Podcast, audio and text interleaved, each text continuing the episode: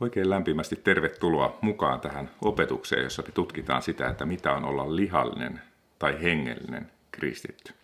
Ja meidän olisi tarkoitus tehdä tämmöistä itse diagnoosia meidän omasta hengellisestä tilasta. Että se on vähän niin kuin lääketieteessäkin, kun potilas tulee lääkärin vastaanotolle, niin lääkärin pitää ensiksi tehdä diagnoosi, että hän voisi määritellä hoidon. Ja joskushan potilas voi olla täysin tietämätönkin omasta tilasta, että mikä, voi olla jopa tietämättä, että on sairas, vaikka jotain oireita saattaa olla.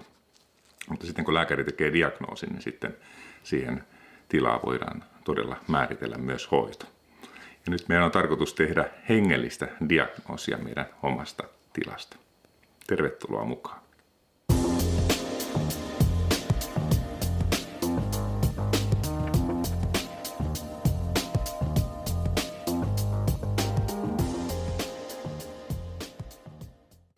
Nyt siis tutkitaan aihetta, olenko hengellinen vai lihallinen kristitty. Ja mitä tämä ylipäätänsä tarkoittaa, että kun me puhutaan tällaisesta hengellinen tai lihallinen. Tarkoittaako se esimerkiksi sitä, että jos joku puhuu kielellä paljon tai profetoi tai jollain on vahva parantamisen armolahja tai joku pitää valtavan hyviä hengellisiä puheita, niin tarkoittaako, että tällainen henkilö olisi hengellinen kristitty? No, tämä ei tarkoita sitä, että tämä henkilö välttämättä olisi silti hengellinen kristitty, vaikka hänellä toimisi tämmöiset hengen lahjat hyvin vahvasti. Käydään tässä läpi tätä aihetta ensimmäisen korintolaiskirjeen pohjalta paljolti. Ja, ja tämä Korintin seurakunta oli semmoinen seurakunta, jossa oli näitä armolahjoja paljon käytössä. Siellä oli paljon kielellä puhumista ja siellä oli profetoimista ja siellä oli kaikenlaista armolahjaa. Ja silti Paavali sanoo tälle Korintin seurakunnalle, te olette lihallisia, pikkulapsia Kristuksessa. Taas toisaalta voidaan niin kuin sillä tavalla lähestyä tätä aihetta tai miettiä tätä aihetta, että jos me ajatellaan meidän omaa kristillistä elämää, niin mä uskon, me kaikki haluttaisiin elää lisääntyvää, rauhan ja ilon täyttämää elämää. Ja tällöin tässä tulee tähän kysymykseen tästä lihallisuudesta ja hengellisyydestä ja, ja mitkä, tai tämä on yksi kysymys, mikä liittyy tähän näin. Ja sitten on tärkeää tosiaan miettiä myös sitä hoitoa, eli mitkä ovat nämä askeleet henge, lihallisuudesta hengellisyyteen. Eli lähdetään nyt tähän diagnoosipuoleen ensiksi. Ja mä ajattelin, että mä käyn tässä läpi kuusi sellaista lihallisuuden tunnusmerkkiä, jotka Paavali ottaa esille tässä ensimmäisessä korintolaiskirjeessä. Ja kuitenkin lähtökohta on tärkeää pitää mielessä, eli Paavali sanoo Korintin seurakunnalle, että te olette pyhän hengen temppeli. Eli kyseessä oli henkilöt, jotka olivat kristittyjä, ja heillä oli pyhä henki, ja silti Paavali sanoo heille, te olette lihallisia. Mutta tosiaan tehdään analyysiä meidän omasta tilasta Jumalan sanan avulla, niin että se ei perustu kenenkään mielipiteisiin, ei meidän omaan mielipiteeseen eikä kenenkään muun mielipiteeseen, vaan katsotaan vain yksinkertaisesti, mitä sana sanoo tästä lihallisuudesta ja hengellisyydestä. No näistä kuudesta, jos käydään kuusi asiaa läpi, näistä kuudesta ensimmäinen asia tulee esille ensimmäisessä korintolaiskirjeessä, luussa kolme, jakeessa yksi. Pavali kirjoittaa tällä tavalla. Minä en voinut puhua teille niin kuin hengellisille, vaan niin kuin lihallisille, niin kuin pikkulapsille Kristuksessa. Eli ensimmäinen lihallisuuden tunnusmerkki on, että tällainen henkilö on pikkulapsi Kristuksessa, mikä tarkoittaa tämmöistä niin kuin pitkittynyttä vauvaikää. Siis jokainen kristitty, kun ihminen tulee uskoon, niin alku, alkuvaiheessaan ihminen on pikkulapsi Kristuksessa ja se on ihan okei. Okay. Mutta sitten jos se pikkulapsuus Kristuksessa, tämmöinen vauvaikä niin kuin jatkuu vuosi tolkulla eikä tapahdu mitään muutosta, niin silloin pitäisi hälytyskellojen soida. Silloin on jotain pielessä. Ja se ei tarkoita, etteikö Jumala rakastaisi tällaistakin eh, pikku vauvaa Kristuksessa, joka ei, ei ole kasvanut, vaan sen tarkoitus on vain, että se, se Jumalan suunnitelma tämän ihmisen elämässä ei toteudu sillä tavalla kuin Jumala on sen tarkoittanut. Ja tähän pikkulapsi Kristuksessa tai tämmöiseen pitkittyneeseen vauvaikään liittyy, että sellainen näkökulma, että vauva ei voi auttaa itseään eikä muita. Jos me ajatellaan sellaista pientä vauvaa, niin sehän on täysin toisten avun tarpeessa koko ajan. Sille pitää viedä tuttipulloa ja pitää vaihtaa vaipat ja eikä myöskään se vauva ei pysty niin menee kenenkään toisen luokse ja auttaa sitä toista ihmistä, vaan se, se on vaan se vauva. Ja tätä on sitä, sitä, että on pikkulapsi Kristuksessa. Hebrealaiskirjeen kirjoittaja kirjoittaa tästä samasta asiasta luussa 5 ja kesä 12 tällä tavalla. Te, joiden olisi jo aika olla opettajia, olette taas sen tarpeessa, että teille opetetaan Jumalan sanan ensimmäisiä alkeita. Te olette maidon tarpeessa, ette vahvan ruuan. Eikä hebrealaiskirja kirjoittaa ajatteli, että, että kun on ollut näin kauan uskossa, niin heidän olisi jo aika pystyä opettamaan muita, niin kuin auttamaan muita hengellisessä elämässä eteenpäin. Mutta nämä ihmiset eivät pystyneet siihen, koska he eivät olleet kasvaneet hengellisesti sillä tavalla, kun tämä hebrealaiskirjan kirjoittaja olisi tässä vaiheessa olettanut heidän kasvaneen. Tosiaan kun on vasta uskoon tullut kristitty, niin on ihan luonnollista olla pikkulapsi Kristuksessa.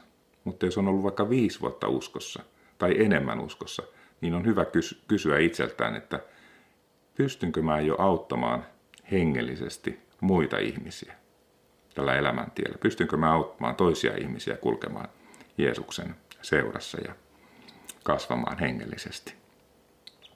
Ja onko mä koko ajan vaan riippuvainen toisten ihmisten opastuksesta ja ohjauksesta vai onko, olen, olenko mä jo kasvanut tämmöiseksi niin kuin itsenäiseksi kristityksi? Nämä on tämmöisiä, mitä on hyvä miettiä. No sitten toinen, tämä oli siis ensimmäinen näistä kuudesta, sitten toinen kohta näistä kuudesta. Paavali kirjoittaa siinä ensimmäisen korintolaiskirjeen kolmannessa luvussa ja kesä kolme tällä tavalla. Sillä te olette yhä lihallisia, kun keskuudessanne on kateutta ja riitaa, ettekö silloin ole lihallisia ja vaella niin kuin ihmiset yleensäkin. Eli lihallisen kristityn tunnusmerkki on, että hän vaeltaa niin kuin ihmiset yleensäkin, Paavali kertoo. Ja edelleen täällä on kateutta ja riitaa. Ja tämä niin kuin liittyy siihen, että, että kun on lihallinen kristitty, niin hänellä, vaikka, hän, vaikka hän kävisi seurakunnassa ja raamattupiirissä tai missä ikinä käynkään, niin silti hänen ajatuksensa ja hänen asenteensa on paljolti samanlaisia kuin maailman ihmisten asenteet ja ajatukset. Ja tähän liittyy vaikka ranking-lista. Että asetellaan ihmiset erilaiseen ranking-järjestykseen. Sittenhän meidän yhteiskunta tekee koko ajan. On sitten veroluetteloa ja kaikenlaista muuta ranking-listaa, että kuka on saavuttanut minkin arvomerkki ja niin poispäin. Niin nämä on niitä ranking-listoja. Tätä kuka saa eniten tykkäyksiä tai jossain Facebookissa tai nämä on kaikkia tämmöisiä ranking-listoja tai sitten niin kuin seurakunnan sisällä, että, että tapahtuu tämmöistä niin kuin jakaantumista, että joku on toisen seurakuntalaisen puolella ja joku on tuon toisen seurakuntalaisen puolella ja syntyy tämmöisiä niin kuin ryhmittymiä sinne seurakunnan sisälle ja Paavali kirjoittaa tästä tällä tavalla. Kun yksi sanoo, minä olen Paavalin puolella ja toinen minä Apolloksen, ettekö silloin ole niin kuin ihmiset yleensä? Eikä tämä on sitä, miten ihmiset yleensä ajattelee, tavalliset maailman ihmiset ajattelee, että, että ihmisiä asettaa tällä tavalla järjestykseen ja jakaannutaan joidenkin, ryhmityttää joidenkin ihmisen taakse, eikä ymmärretä sitä, että, että Jeesus on yksi ja meillä on yksi Herra kaikilla. Ja edelleenkin tämä niin kuin ihmiset yleensä, tämä elämä niin kuin ihmiset yleensäkin, niin, niin Paavali kirjoittaa luussa 5 ja kesä 1, yleisesti kuulee, että teidän keskuudessanne on haureutta. Eli ihmisillä oli edelleen sama tapa elää kuin maailman ihmisillä. Synti hallitsi, ihminen ei ollut päässyt vapauteen synnistä. Ja nämä on tämmöisiä esimerkkejä siitä, mitä on lihallisuus kristillisyydessä. Toinen kohta oli siis tämä, että ihminen vaeltaa niin kuin yleensä maailman ihmiset. Ne perusasenteet, tämmöiset suhtautumiset on niin kuin maailman ihmisillä. No kolmas näistä kuudesta kohdasta. Paavali kirjoittaa kahdeksannessa luvussa, ja kesä 1.2 tällä tavalla. Tieto paisuttaa, mutta rakkaus rakentaa. Jos joku luulee tietävänsä jotakin, hän ei vielä tiedä niin kuin tulee tietää. Ja sitten viidennessä luvussa ja kesä kaksi hän kirjoittaa, te olette vielä pöyhkeitäkin. Eli lihallinen kristitty luulee tietävänsä. Hän on jo kuullut jotain hengellisiä asioita ja sen perusteella hän luulee tietävänsä. Tässä tulee mieleen oma elämän esimerkki, että kun mä olin tullut uskoon ja mä oon semmoinen luonteelta, niin että mä yritän perehtyä oikein syvällisesti asioita ja, asioihin ja mä luen paljon ja tutkin paljon ja sitten mä yhtenä aamuna istuin aamurukouksessa sitten Herran edessä siinä ja yhtäkkiä mä kuulin, kuinka Jumala puhui mulle. Ja Jumala sanoi mulle, että liika tieto paisuttaa. Ja mä olin, mitä?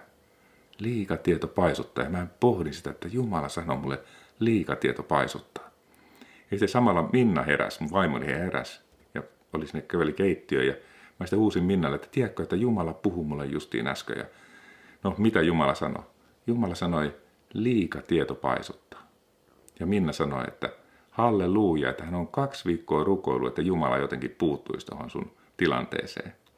Enkä Minna oli huomannut, että musta rupesi olemaan tämmöisiä niin ylpeyden merkkejä ja tämmöisiä merkkejä, pöyhkeitä ja tämmöistä sen takia, että mä muka tiesin jotain asioita, vaikka mä en tiennyt oikeasti yhtään mitään. Ja Jumala kauniilla tavalla sitten puuttui tähän tilanteeseen. Mutta että kun ihminen luulee tietävänsä, niin tämä on hirveän niin kuin huono tilanne. Silloin tehdään usein äkkivääriä johtopäätöksiä. Ja silloin halutaan usein, että kaikki ihmiset ajattelevat täsmälleen samalla tavalla kuin minä ajattelen kaikista asioista. Ja jos ei ajattele, niin se synnyttää vihaa siellä seurakunnan sisällä tai kristittyjen välillä. Ja usein nämä riidat koskettelee tämmöisiä uskon kannalta kehällisiä asioita. Ja sitten voi olla vielä erimielisyyttä siitä, mikä on kehällinen asia. Eli jos ajatellaan, mikä, jos ajatellaan niin uskon kannalta tämmöisiä kehällisiä asioita, niin on hyvä miettiä, että mikä on siellä keskiössä uskossa. Ja keskiössä uskossa on Jeesuksen elämä, Jeesuksen kuolema ja Jeesuksen ylösnousemus.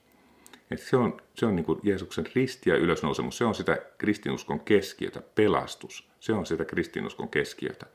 Mut sitten, ja sitten tietenkin, mikä liittyy tähän pelastuskysymykseen, kristinuskoon on aina kuulunut ohjaus moraalisesti puhtaaseen elämään. Eli jos joku kannustaa elämään moraalisesti epäpuhdasta elämää, niin sehän johdattaa ihmiset niin kuin, niin kuin ihan väärään suuntaan siitä, siitä pelastustiestä. Eli nämä on tämmöisiä keskeisiä asioita. Mutta sitten tässä näitä kehällisiä asioita, niitä on valtavasti ja näistä kristityt käy, käyvät sitten sitä kiistaa. Ja, ja näissä kehällisissä asioissa olisi tärkeää kunnioittaa toisia ja, ja kuunnella toisten mielipiteitä ja hyväksyä, että ihmisillä voi olla erilaisia mielipiteitä. Ja Jeesushan sanoo, että siitä kaikki tuntevat teidät minun opetuslapsikseni, että teillä on.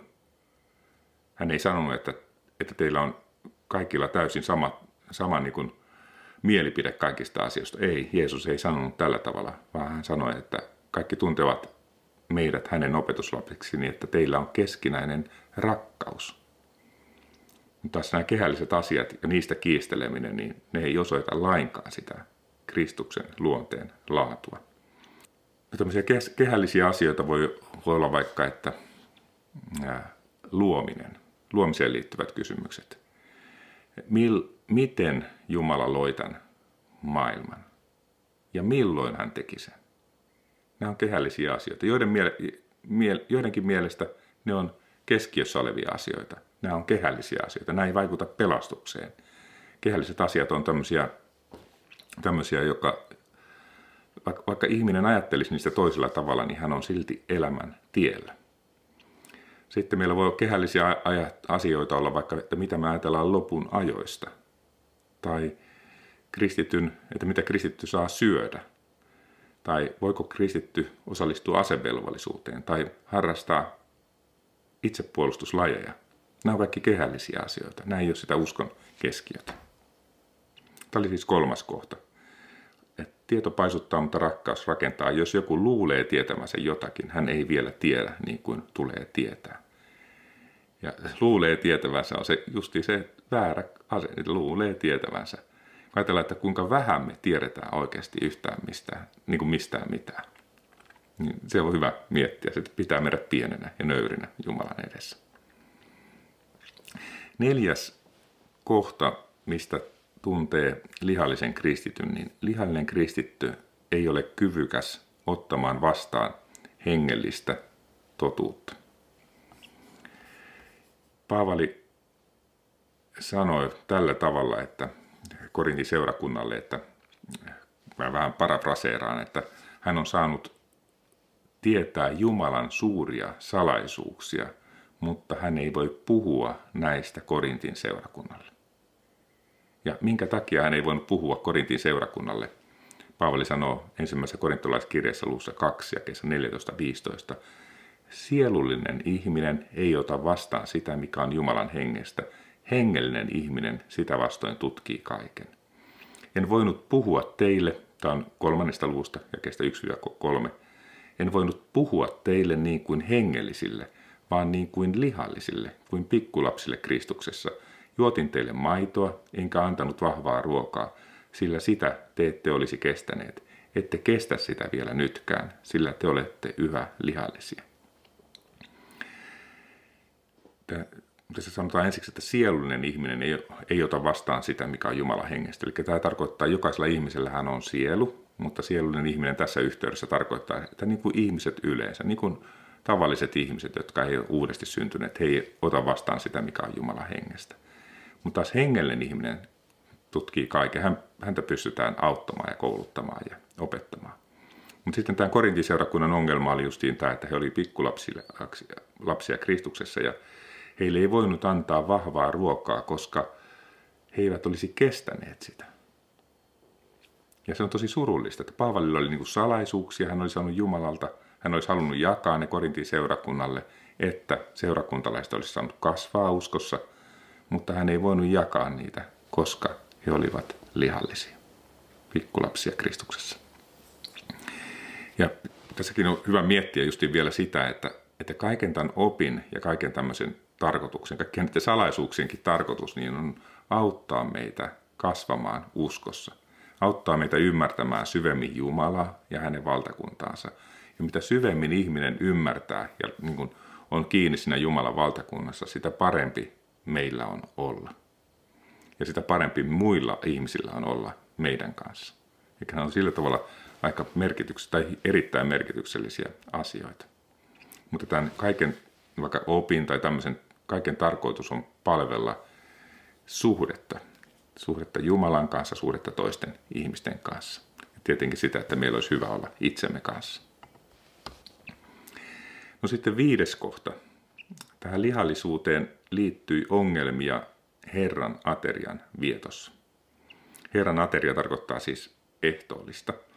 Ja tuohon alkuseurakunnan aikana Herran ateriaa vietettiin tavallisen ruokailun yhteydessä. Ja siellä ilmeisesti oli sillä tavalla, että jokainen seurakuntalainen toi omat ruokansa ja he söi siellä, aterioi siellä yhdessä ja vietti siinä samalla sitten tämä Herran muistoateria.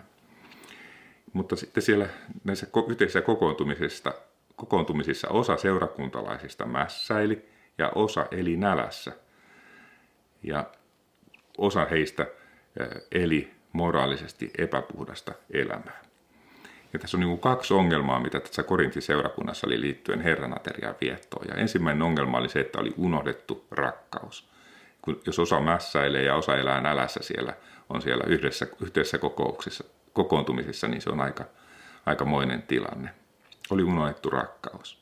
No sitten toinen ongelma, mikä tässä oli, oli se, että Herran ateriaa käytettiin korvaamaan moraalia. Eli ihmiset eli moraalisesti epäpuhdasta elämää, mutta he meni silti sinne Herran muistoaterialle. Ja tämä liittyy tämmöiseen asiaan, että lihallinen kristitty asettaa tämmöisen ulkoisen uskonnollisen käyttäytymisen sydämen uskon ja rakkauden edelle. Eli ei ajatellakaan sitä, että, että se, mitä siellä sisimmässä ihmisellä on, vaan ajatella, että kun mä käyttäydyn tällä tavalla, kun mä käyn kirkossa ja käyn tällä nauttimassa ehtoollista, niin silloin – Herra jotenkin niin kuin hyväksyy mut ja silloin mulla on jotenkin parempi tilanne Jumalan edessä. Kun Jumalaa kiinnostaa justiin meidän se sisin, meidän sydän, mitä siellä sydämessä tapahtuu. Se, mikä on niin ulospäin näkymätöntä, niin se kiinnostaa Jumalaa.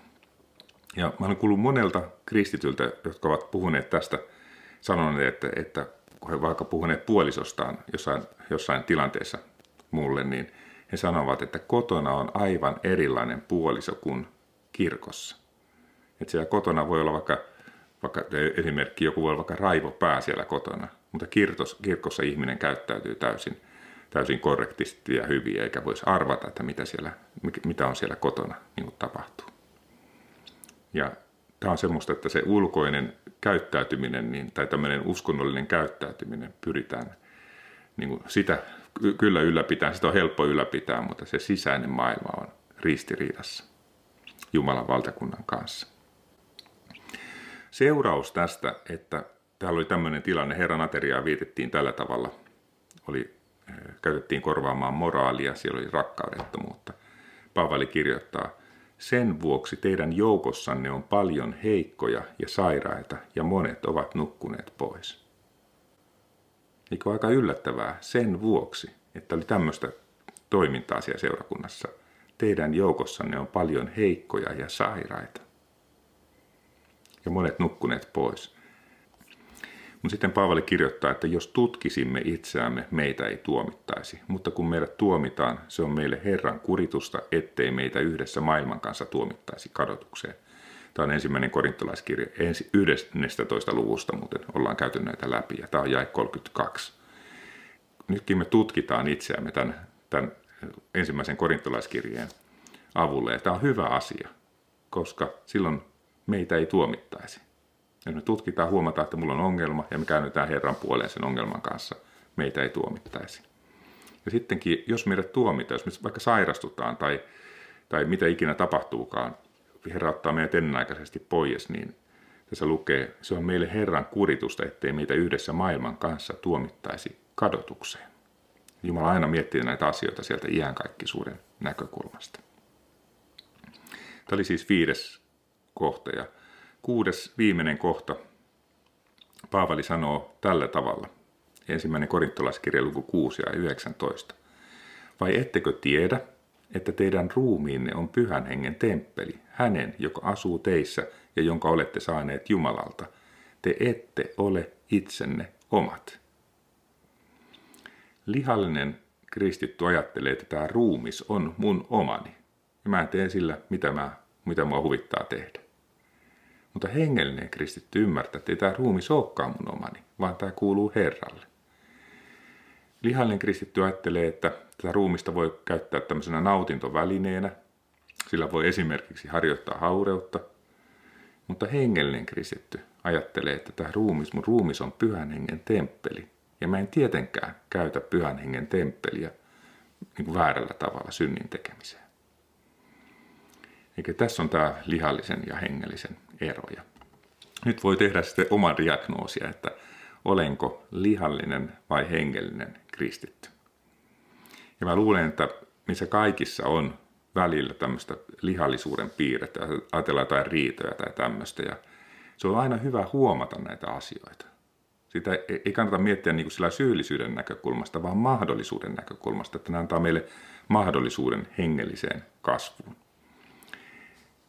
Ja on tärkeää tosiaan nyt niin reagoida siihen, jos me huomataan, että tämmöisiä ongelmia meillä on.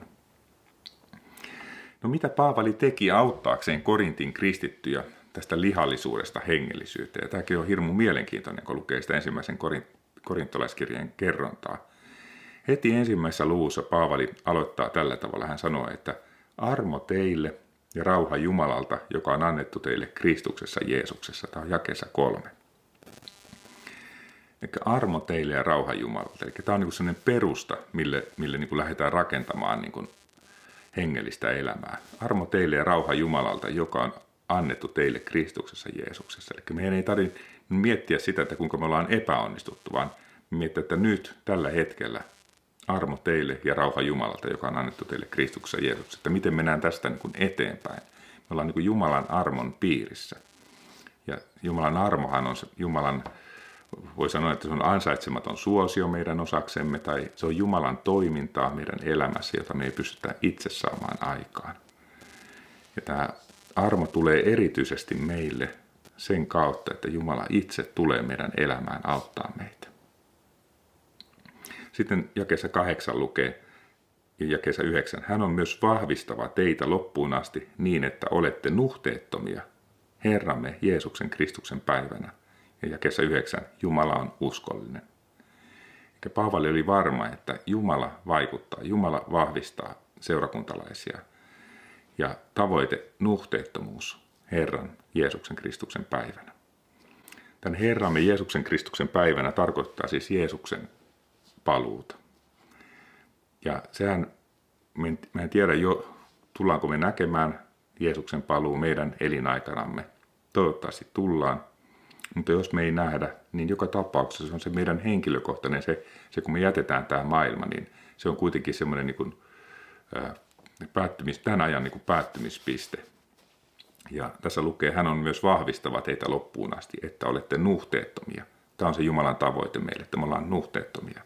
Herramme Jeesuksen Kristuksen päivänä. Ja sitten jakessa yhdeksän Jumala on uskollinen. Ja tämä on valtava asia, että Jumala on uskollinen. Hän auttaa meitä. Ja vaikka me oltaisiin epäonnistuttu, niin armo teille ja rauha Jumalalta. Jumala on uskollinen. Ja hän vahvistaa meitä.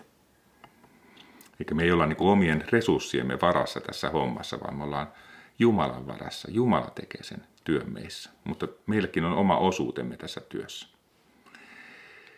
No sitten näissä Korintin seurakunnan käyttäytymisongelmissa, niin Paavali kiinnitti erityisesti huomiota siihen, että he eivät ymmärtäneet sanomaa rististä. Eli tässä oli ajatuksena, että nämä käyttäytymisongelmat nousivat väärästä teologiasta ja tietämättömyydestä. Tämä tietämättömyys voi sillä tavalla kanssa miettiä, että tähän aikaan seurakuntalaisilla ei ollut henkilökohtaista raamattua esimerkiksi käytössä. He ei pystyneet siellä, siellä lukemaan raamattua, vaan he seurakunnan kokouksessa lukivat yhdessä raamattua ja tähän perustui se heidän kasvunsa. Että, ja silloin ei ollut vielä raamattua edes olemassa siinä muodossa, kun se meillä on. Eli tavallaan on hyvin niin kuin helppo ymmärtää myös semmoinen peruste sille tietämättömyydelle, jota Paavali lähti nyt oikaiseen tässä näin. Mutta sitten tämä, kun heillä oli ongelmia ylpeys, rakkaudettomuus, ihmisviisaus, riidat, kateus, niin tähän ratkaisuksi Paavali julistaa siellä heti ensimmäisessä luvussa ja toisessa luvussa sanomaa ristiinnaulitusta, ristiinnaulitusta Kristuksesta. Sanoma rististä on niin ratkaisu tähän näihin käyttäytymisongelmiin. Jos ajatellaan, että me eletään yhteiskunnassa, joka palvoo vaikutusvaltaa, menestymistä, terveyttä, ihmiskunnian etsimistä, kaikkia tämmöisiä asioita, niin Paavali sanoo tähän tilanteeseen, me saarnaamme ristiinnaulittua Kristusta. Lihallinen kristitty on kiinni siinä, missä yhteiskuntakin on kiinni, mitä, mitä maailman ihmiset yleensä ajattelee, jossa palvotaan just vaikutusvaltaa, menestymistä, on rankinglistoja ja kaikkia tämmöisiä. Ja tämä vastakohta on sanoma ristiinnaulitusta Kristuksesta. Jos ajatellaan tämmöisiä asioita, että riiteletkö toisten kristittyjen kanssa, mieti ristiinnaulittua Kristusta. Tai ylpeiletkö? Mieti ristiinnaulittua Kristusta? Tai oletko kateellinen? Mieti ristiinnaulittua Kristusta. Tai käytätkö ruumistasi nautintovälineenä? Katso Jeesuksen runneltua ruumista. Ja tämä muuttaa täysin meidän ajattelun tästä maailmasta, meistä itsestämme, kaikesta, kun me oikeasti mietitään sitä ristiinnaulittua Kristusta. Ja sitten myös se, se, että kun ymmärretään, että kuinka paljon me ollaan saatu anteeksi, että kuinka paljon Jumala meitä rakastaa. Paavali tähänkin puuttuu siellä kuudennessa luvussa, jakeessa 9-11. Hän kirjoittaa tällä tavalla, ettekö tiedä, etteivät vääryyden tekijät peri Jumalan valtakuntaa. Älkää eksykö, eivät haureelliset, eivätkä epäjumalan palvelijat, eivät aviorikkojat, irstailijat, eivätkä homoseksuaalisuuden harjoittajat, eivät varkaat, eivätkä ahneet, eivät juomarit, pilkkaajat eivätkä riistäjät peri Jumalan valtakuntaa, Sitten Paavali sanoo, tuollaisia jotkut teistäkin olivat, mutta te olette antaneet pestä itsenne. Te olette pyhitettyjä ja vanhurskautettuja Herramme Jeesuksen Kristuksen nimessä ja Jumalamme hengessä. Eikä tuollaisia tekin, jotkut teistäkin olivat, tuollainen minä olin aikaisemmin. Ja mä oon saanut anteeksi synnit Jeesuksen ristin tähden. Ja mut on vanhurskautettu, pyhitetty Jeesuksen nimessä ja Jumalamme hengessä. Niin enää mä nyt enää palaa siihen entiseen elämään, kun mä oon saanut näin valtavasti anteeksi. Eikö niin? Eikä tämmöinen ajatus tässä on. Se, että, että mietitään tätä sanomaa rististä, niin että me opittaisiin ajattelemaan oikein, niin tämä liittyy kiinteästi tällaiseen käsitteeseen, mistä Paavali, Paavali käyttää nimitystä mielen muutos tai mielen uudistus. Romalaiskirjeessä luussa 12 ja kesä 2 Paavali sanoo, muuttukaa mielenne uudistuksen kautta. Tai toisessa korintolaiskirjeessä luussa 10 ja kesä 5 vangitsemme jokaisen ajatuksen kuuliaiseksi Kristukselle. Jokaisen ajatuksen kuuliaiseksi Kristukselle. Eli tämä kaikki puhutaan tästä mielen muutoksesta. Eli kun puhutaan mielestä, niin siellähän on ihmisen ajatukset ja tunteiden käsittely. Ja paljolti se, mitä mielessä meillä on, se vaikuttaa siihen, miten me toimitaan. Eli mieli syöttää ihmisen tahdolle asioita päätettäväksi ja sen mukaan sitten ihminen toimii paljolti, mitä siellä ihmisen mielessä on. Ja kun me muututaan mielemme uudistuksen kautta, niin me niin kuin pohjimmiltaan opetellaan ajattelemaan asioista oikein ja se on oppimisprosessi.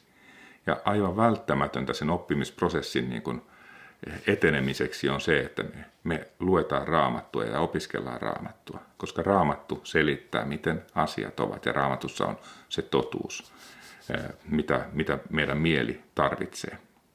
Jos meidän mielessä ei ole hyviä asioita, totuutta, ymmärrystä, tietoa, niin se on ihan selvä asia, että me tehdään niin vääriä valintoja.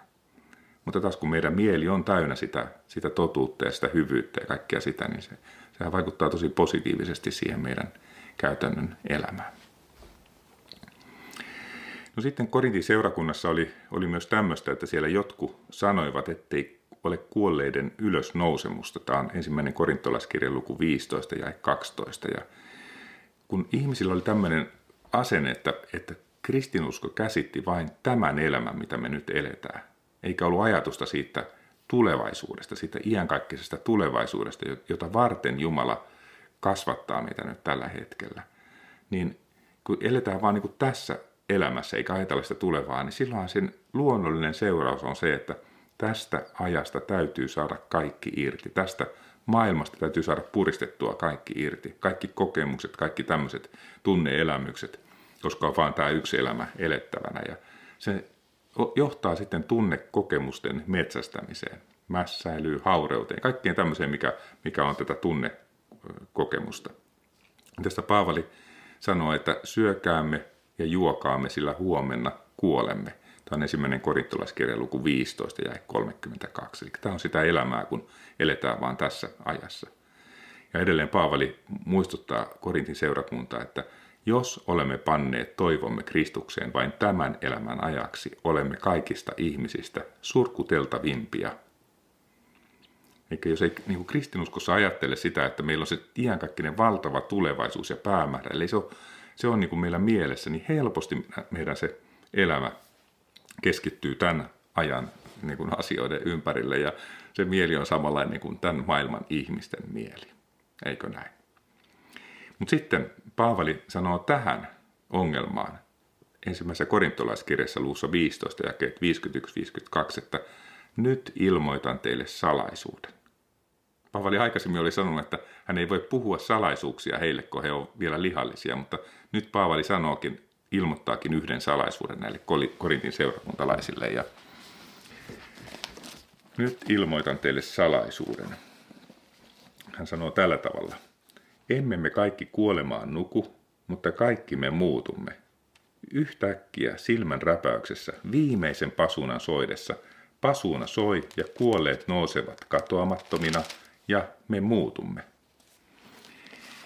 Paavali heti niin kuin, yritti auttaa niitä seurakuntalaisia ymmärtämään sitä valtavaa tulevaisuutta, mikä meillä on. Että me saadaan se kuolematon kirkkauden ruumis, joka on täynnä voimaa, joka ei vanhene, joka ei sairastu enää. Kylvetään alhaisuudessa, nousee kirkkaudessa, kylvetään heikkoudessa, nousee voimassa, kylvetään sielullinen ruumis, nousee hengellinen ruumis. Ja vielä millainen taivaallinen on, sellaisia ovat myös taivaalliset. Tämä on jotain niin, kuin niin valtavaa se meidän tulevaisuus ja että meillä on niin selkeä näky siitä, niin se auttaa meitä suuntaamaan tätä meidän elämäämme oikein. Sitten Paavali auttoi näitä Korintin seurakuntalaisia myös sillä, että hän oli itse esimerkki tämmöisestä hengellisestä kristitystä. Hän sanoi, että olkaa minun seuraajani niin kuin minä olen Kristuksen seuraaja. Ja sitten tämmöisiä asioita, mitä Paavali esimerkiksi tuo esille siellä, niin on ensimmäinen korintolaiskirja luku 4 ja 4. Minulla ei ole mitään tunnollani. Eli Paavalin omatunto oli puhdas. Ja tämä oli esimerkki tämmöisestä hengellisestä kristitystä. Sitten hän sanoo, meitä herjataan, mutta me siunaamme, meitä vainotaan, mutta me kestämme, meitä parjataan, mutta me puhumme lempeästi. Taas esimerkki, miten hengellinen kristitty toimii mitä Paavali sanoi, että kaikille olen ollut kaikkea pelastaakseni edes muutamia. Ensimmäinen korintolaiskirja luku 9, 22. Eikä tämmöinen tosi kaunis asenne Paavalilla itsellä, että hän oli hyvä esimerkki tämmöisestä hengellisestä kristitystä. Ja on tärkeää, että meillä on esimerkkejä hengellisestä, hengellisistä kristityistä. Ja että voidaan todeta, että tämmöisiä oikeasti on olemassa, että se ei ole pelkästään vaan Paavali täällä raamatun lehdillä, vaan että niitä on meidänkin keskuudessamme. Ja se on valtava hieno asia ja osoitus Jumalan armosta. Sitten edelleen Paavali sanoo, että ää, ensimmäinen korintolaskirja luku 9 ja 27, että suuntaan lyönnit omaan ruumiiseeni ja alistan sen tottelemaan. Eli jos ajatellaan niin kuin lihallinen kristitty, häneltä tulee ruumiista erilaisia himon aiheuttamia impulseja ja nämä tavallaan alistaa sen ihmisen tahdon näiden ruumiin halujen valtaan. Eli ihminen toteuttaa näitä ruumiin haluja. Mutta Paavali ei tehnyt tällä tavalla, vaan hän sanoo suuntaan lyönnit oman ruumisen ja alistan sen tottelemaan. Eli Paavalilla tahto, joka oli rakkaus, rakkaus, rakkaudellinen tahto, siis rakkaus on sitä tahtoa toiselle sitä, mikä on hyvää, niin se määritti, mitä Paavali teki omalla ruumillaan, eikä ne ruumista tulevat impulssit. Tämä on esimerkki hengellisestä kristitystä.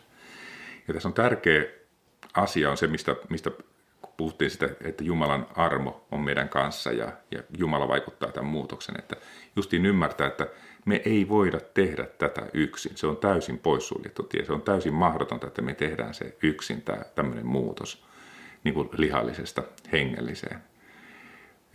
Eli se on niin kuin ensimmäinen askel tässä, kun astutaan lihallisesta hengelliseen. Mutta toinen askel on se justiin, että me ei voida elää tunteiden vietävänä, vaan meidän on tärkeää tehdä niin kuin on oikein. No sitten ensimmäisessä korintolaiskirjassa luussa 10 ja kesä 31 Paavali antaa tosi tärkeän ohjeen. Hän sanoo tällä tavalla, että syöttepä tai juotte tai teettepä mitä tahansa, tehkää kaikki Jumalan kunniaksi. Jos on kaikki Jumalan kunniaksi, niin tämä kaikki sanahan pitää sisällään koko meidän elinpiirin kaikki tapahtumat. Eli jos mä vaikka vastaanotolla hoidan potilaita, niin mä pyrin kaiken tekemään mahdollisimman hyvin Jumalan kunniaksi. Tietenkin rakkaudesta potilaisiin. Tai jos mä siivoon kotona imuroin, niin mä pyrin tekemään sen Jumalan kunniaksi ensisijaisesti. Tai, tai vaikka tämä video nyt, mitä mä teen, niin Jumalan kunniaksi. Tai jos mä ulkoilutan koiraa, niin silloinkin mä ajatellaan, että mä teen sen Jumalan kunniaksi. Eli tämä kaikki, kun tässä sanotaan, että tehkää kaikki Jumalan kunniaksi, niin se, se käsittää kaiken.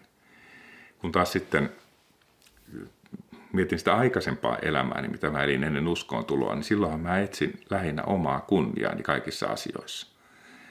Ja se on hirveän raskasta elämää, etsiä omaa kunniaansa. En suosittele sitä kenellekään. Ja tästä tosiaan lopputulos tästä kaikesta on semmoinen rauhan ja ilon täyttämä elämä. Ja että me toteutetaan todella sitä suunnitelmaa, joka Jumalalla on meidän elämällemme. Jumala, meidät on luotu sitä varten, että me oltaisiin tämmöisiä hengellisiä ihmisiä, hengellisiä kristittyjä. Ja meidät on luotu sitä varten, että me eletään Jumalan valtakunnan sisällä. Meidät on luotu sitä varten, että me eletään Jumalan resurssien varassa. Että se on se Jumalan tarkoitus meille. Ja se on, loppujen lopuksi se on sitten paljon helpompaa elämää kuin se vastakkainen elämä. Että se, on, se tuo tosiaan sen rauhan ja ilon ihmisen elämään.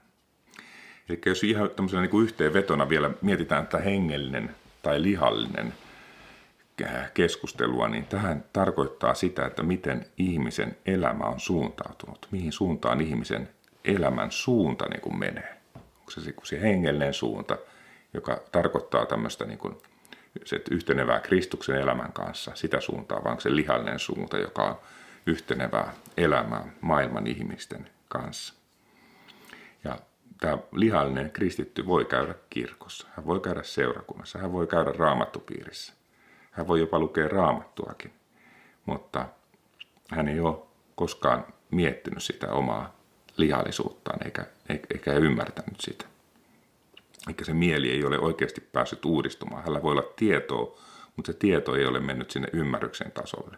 Tai se tieto on vääristynyt niin, että siinä korostuu väärät asiat siinä tiedossa. Kun taas tosiaan tämä hengellinen kristitty, niin elämä osoittaa yhteneväisyyttä Kristuksen elämän kanssa ja hän tekee parhaansa ja hänen motiivinsa on rakkaus Herraan, rakkaus Jeesusta kohtaan. Jeesus sanoi, että jos te rakastatte minua, te pidätte minun käskyni ja minä rukoilen isää ja hän antaa teille toisen puolustajan olemaan kanssanne kaikkeisesti. Eikä se rakkaus Herraan pitäisi olla se perimmäinen motiivi kaikelle, mitä me tehdään. Ja hengellinen kristitty pyrkii kaikessa kuuliaisuuteen.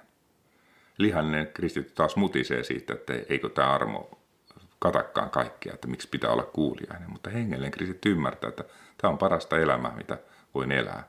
No lihallinen kristitty sanoo, että, että eihän tämmöistä pysty elämään kukaan ihminen, että tämä on mahdotonta ihmiselle, koska me ollaan vain ihmisiä. Mutta hengellinen kristitty ymmärtää, että me ei olla eletä omien resurssiemme varassa, vaan me eletään Jumalan varassa. Ja Jumala antaa sen voiman siihen hengelliseen elämään. Ja tälle hengelliselle kristitylle, kun hän tekee näitä asioita, niin hänellä ei koskaan sellaista ajatusta, että hän yrittäisi ansaita jotakin Jumalalta, vaan hän tekee ne asiat siksi, että se on oikein. Ja hengellinen kristitty miettii omaa ajatteluaan ja pyrkii vangitsemaan jokaisen ajatuksen kuuliaiseksi Kristukselle. Mä luen tähän loppuun vielä John Weslin tämmöisen, tai häneen liittyvän tämmöisen tekstin. John Wesley hän oli suuri herätyssaarnaaja 1700-luvulla ja hänen vaikutuksestaan valtava määrä ihmisiä tuli uskoon. Ja kun häneltä kysyttiin, että tämmöinen kysymys, että sinä saarnaat suurelle joukolle ihmisiä joka ilta ja aamu, mitä uskontoa saarnaat, mitä hyötyä siitä on, niin John Wesley sanoo tällä tavalla. Saarnaan, jotta tekisin ihmisistä hyveellisiä ja onnellisia, joiden on hyvä olla itsensä kanssa ja jotka ovat hyödyllisiä muille. Ja sitten, mihin johtaisin heidät? Taivaaseen, Jumalan tuomarin luokse, joka rakastaa kaikkia, ja Jeesuksen luokse, uuden liiton välittäjän luokse. Mitä hyötyä siitä on? Se saa kaikki, jotka vastaanottavat sen, nauttimaan Jumalasta ja itsestään se tekee heistä Jumalan kaltaisia, kaikkien rakastajia, jotka ovat tyytyväisiä elämäänsä ja jotka pystyvät kuoleman hetkellä huudahtamaan rauha sydämessään. Voi hauta, missä on voittosi. Kiitos Jumalalle, joka antaa minulle voiton Herran Jeesuksen Kristuksen kautta. Moikka! thank you